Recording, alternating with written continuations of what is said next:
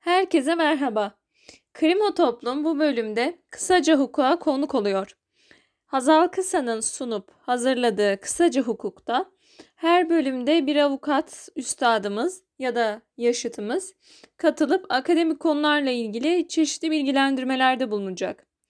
Bu hafta da kendim naçizane kent suçları, kente karşı suçlar ve kent sosyolojisi ile ilgili yani Chicago Okulu ile ilgili birkaç açıklamada bulundum. Haydi başlayalım.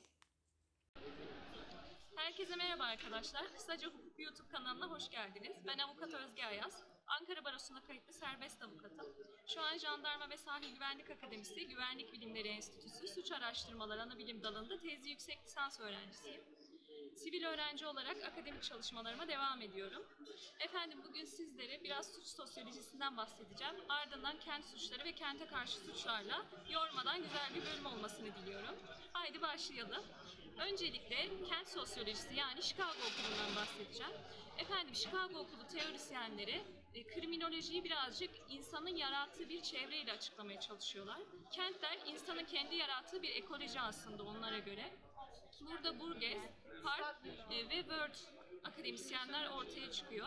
E, kendileri diyorlar ki, özellikle Park bunu söyler, kentler insanın kendi yarattığı ekolojik bir ortam ve insan bu ortamda suçu suçluluğa yine kendi yarattığı koşullar yüzünden yöneliyor. E, Burada da bu teorisyenlerin bu konuları anlatmasının nedeni Amerika'nın Chicago kentinden ortaya çıkıyor. Çünkü Chicago kenti 1860'lardan 1920'lere kadar yoğun bir şekilde göç alıyor endüstrileşme ile birlikte. Ve bu göçün etkisiyle birlikte heterojen bir nüfus oluşuyor. Heterojen nüfus da bir tarafta gettoların, bir tarafta da varlıklı e, patronların oluşturduğu bir yapı aslında.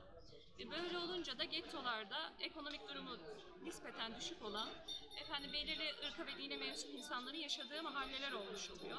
Ve bir yandan da şehir merkezlerinde patronların yaşadığı ve fabrikaların olduğu bölgeler oluşuyor. E, ve bu aradaki uçurum da suç ve suçluluğa neden oluyor. Sonra Word'den bahsedecek olursak e, kendisi de şundan bahsediyor. Kentteki yaşam koşulları bir şekilde bahsettiğim gibi suç ve suçluluğa neden oluyor. Burgess'e gelecek olursak aslında temeli budur Chicago okulunun. Ortak merkezli çemberler teorisini ortaya koyuyor. Yani bu da şu demek, merkezde fabrikalar, endüstriyel üretim, işletmeler var. Onun hemen etrafında geçiş bölgeleri var. Dışında iş erbapları, iş insanları oturuyor. Daha çok işçiler tabii ki el gücüyle bir şekilde emek ve hizmet sunanlar. En dışarıda, daha doğrusu orta bölgelerde daha varlıklı olanlar, en dışarıda ise banliyöler. Burada banliyölerde Fransız banliyosu ve Amerikan gettosu konusu ortaya çıkıyor. Banliyö denmesi demir yollarının güzergahı üzerinde olması ve görece daha düşük gelirlerin oturmasından dolayı getto tamamen farklı çünkü Amerika'nın kendi yapısı, tarihi, geçmişi çok farklı. Amerika'da efendim biliyorsunuz yoğun bir siyahi göçü oluşuyor zamanla. Hispanikler ve siyahiler oluşturuyor. Hispanikler daha çok Güney Amerika ve Latin ülkelerinden gelen İspanyollarken, İspanyol Latin kökenlilerken, e, siyahiler de Afrika'dan gelenler daha ziyade. E, ve bu insanlar kültürel olarak, dini sebeplerle de ve ırksal olarak bir şekilde ayrışıyorlar.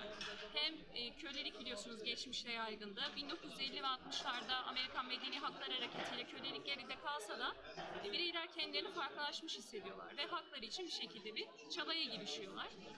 Ve bu dönemde de derin bir uçurum oluyor. Gettolar kendi içinde dışlanmış bölgeler olduğu için bir şekilde suça meyilli insanların bir arada olduğu gruplar olmaya başlıyor geçmişte. Tabii ki şu an varlıklı gettolar da var. Bir şekilde yoksul gettolar da var. Gettoyu sadece e, belirli şekilde dışlanmışların ya da izole olmuşların alanı gibi görmek de doğru değil. Günümüzde baktığımızda varlıklı olan siyahilerin de kendi içlerinde varlıklı siyahi mahallelerinde oturduğunu görüyoruz. Çünkü kendilerine ait hissediyorlar. Böyle bir durum da var. Ama geçmişte gettonun kökeni bu şekildeydi. Hani burada da bir yanlış anlaşılma olmasın. Efendim onun dışında belirtmek istediğim dedik insan kendi eliyle bir ekoloji yaratıyor. Birazcık e, parkta özellikle. Darwin'in etkisi de görülür. İnsanlar bir şekilde etkileşim halinde ve hayatta kalma mücadelesinde. Tabii ki Darwin'de de bu hayvanlar için, diğer varlıklar için böyleydi. Bir şekilde hem bir mücadele hem de bir arada bir yaşama çabası var. E, Bunu da insana uyarlıyorlar. Ve bu çalışmaların temelinde yine değinmek istediğim bir teori var. Kırık camlar teorisi. Kırık camlar teorisi de şöyle diyorlar ki bunu Kelling ve Wilson söyler. E, Bir apartman düşünün derler. Bir tane camı kırıksa tüm binada zamanla ya camlar kırılacaktır ya hırsızlık artacaktır ya da bina yakılacaktır. İşte uyuşturucu bağımlısı ya da alkolik insanların yaşadığı yerler haline gelecektir. Burada ne demek istiyor Kelling ve Wilson? Zimbardo'nun e, 1960'larda yaptığı bir deneyden aslında bu ortaya çıkıyor. O deneyde kendisi diyor ki aslında diyor zengin de olsa, yoksul da olsa kişilere suç işleyeceksiz bir kent, bir ortam bırakırsanız kişiler suç işler. Kendisi bir psikolog. Ve bir deney yapıyor, araba deneyi. Arabayı bir zengin Amerikan mahallesine bırakıyor, bir de bir yoksul Amerikan mahallesine. Yoksul mahallede birkaç dakika sonra camın kırıldığı, ardından aynanın söküldüğü, kaloriferin çalındığı gibi e, durumlar gözleniyor.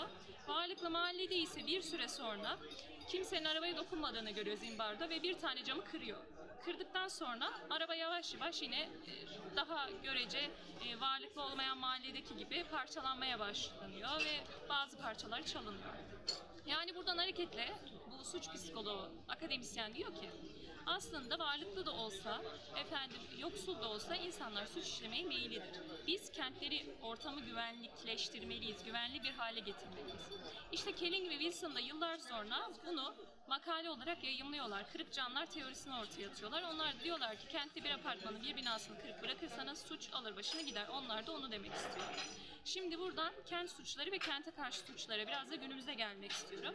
Kent suçları kentte işlenen suçları ifade eder. Yani hırsızlıktır, mala zarar vermedir, efendim istismar vakalarıdır. Kentte işlenen suçlar aklınıza geldiğinde direkt bu Chicago okulunu bir düşünmenizi isterim artık bundan sonra. Kente karşı suçlarsa mesela imar kirliliğine neden olma, çevreye karşı suçlar olarak değerlendirilebilir. İmar kirliliğine neden olma suçu Türk Ceza Kanunu'nda tabii ki de yer alıyor aynı zamanda. E, Burada daha çok binaların izin verilenden daha yüksek yapılması ya da yapılaşmaya izin verilmeyen yerlerde ruhsatsız yapılaşma yapılması gibi e, konular aklınıza gelsin. İşte burada kent güvenliğini nasıl sağlayacağız? Yeni konumuz da bu. Şu an kamu yönetimi alanında da çalışılan konular bu. Hani kendim de e, naçizane bu alanlarda çalışmaya çalışıyorum, çabalıyorum, bir şeyler üretmeye çalışıyorum. Efendim şu an kent güvenliği nasıl sağlanır konusu üzerinde çalışılıyor. Kamu yönetiminde davranışsal kamu yönetimi de öne çıkıyor. Onlar da diyorlar ki sonuçta insan davranışları olan psikolojik de bir varlık ve biz nasıl güvenliğe uygun bir şekilde davranın, kurallara uyun, suç işlemeyin diyorsak onların da yöneticilerden, bizlerden belirli talepleri olacaktır. Hani kuralları koyun, siz de nizam sağlamak için güvenliği artırın gibi. İşte davranışsal e, bu kamu yönetimi biraz daha yöneten yönetilen ilişkisine ve yönetenin yönetilenin psikolojisinde anlamasına dayanıyor bir şekilde. Onun dışında klasik güvenlik anlayışı hem iç güvenlikte hem dış güvenlikte biraz daha kolluk odaklı ya da askeri güç odaklı. Şimdi yeni güvenlik tehditleri ortaya çıktıkça da güvenlik anlayışı da değişiyor. Burada hibrit tehditten de bahsetmek istiyorum. Kentlerde artık sadece e, dediğim gibi işte imar kirliliğine neden olma ya da çevreyi kirletme suçları ya da hırsızlık yok. Artık siber suçlar günümüzde mevcut. Bu siber suçlarda siber destekli olabileceği gibi e, sadece siber ortamda, siber ortama özgü, siber ortamda işlenebilen suçlar da olabiliyor. O yüzden iç güvenlik ve dış güvenlik tehditleri hibrit bir görünüm kazandı. Hibrit de aslında çok yönlü demek. Fransızca kökenli bir kelime. Yani artık sadece konvansiyonel yöntemler yok. İnsanlar atıyorum baltayı alıp da kaldırım taşını kırınca amana zarar verdi ya da kamu malına zarar verdi olmuyor. E, bu siber suçlarda olduğu için hibrit bir görünüm kazandı. Ya da en basitinden e, bu soğuk savaş döneminin sonrasında artık siber saldırılar daha da arttı. Amerika'dan Asya yönlü, Asya'dan Amerika yönlü siber saldırılar artık çok fazla.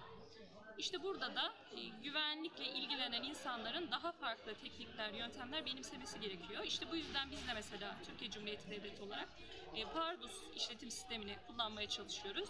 E, bunun da nedeni açık kaynak kodlu yazılımlarla kendimize özgü, hani milli bir yazılım ortaya koymak. Keza bunu Rusya yapıyor, Çin yapıyor yine. İşte bu açık kaynak kodlu yazılımları ülkelerin kendilerine uyarlamasının nedeni de şekilde bu siber saldırılara karşı korunmak. Çünkü Windows tabanlı e, sürekli yazılımları kullanırsanız ya da işletim sistemlerini kullanırsanız orada büyük güvenlik boşlukları olacaktır. Kendinize uygun bir şekilde kodlama yapamaz hale geliyorsunuz. Çünkü onun merkezi yurt dışında sonuçta. İşte kent güvenliği de artık böyle bir boyut kazandı. Sanal boyut kazandı. Sanal dünyanın sanal güvenlik anlayışı da diyebiliriz. Bu hibrit tehditlerin hibrit güvenlik anlayışına dönüşmesi için. Herkese teşekkür ederim beni dinlediğiniz için. Evet arkadaşlar, arkamızda kentin sesleri var.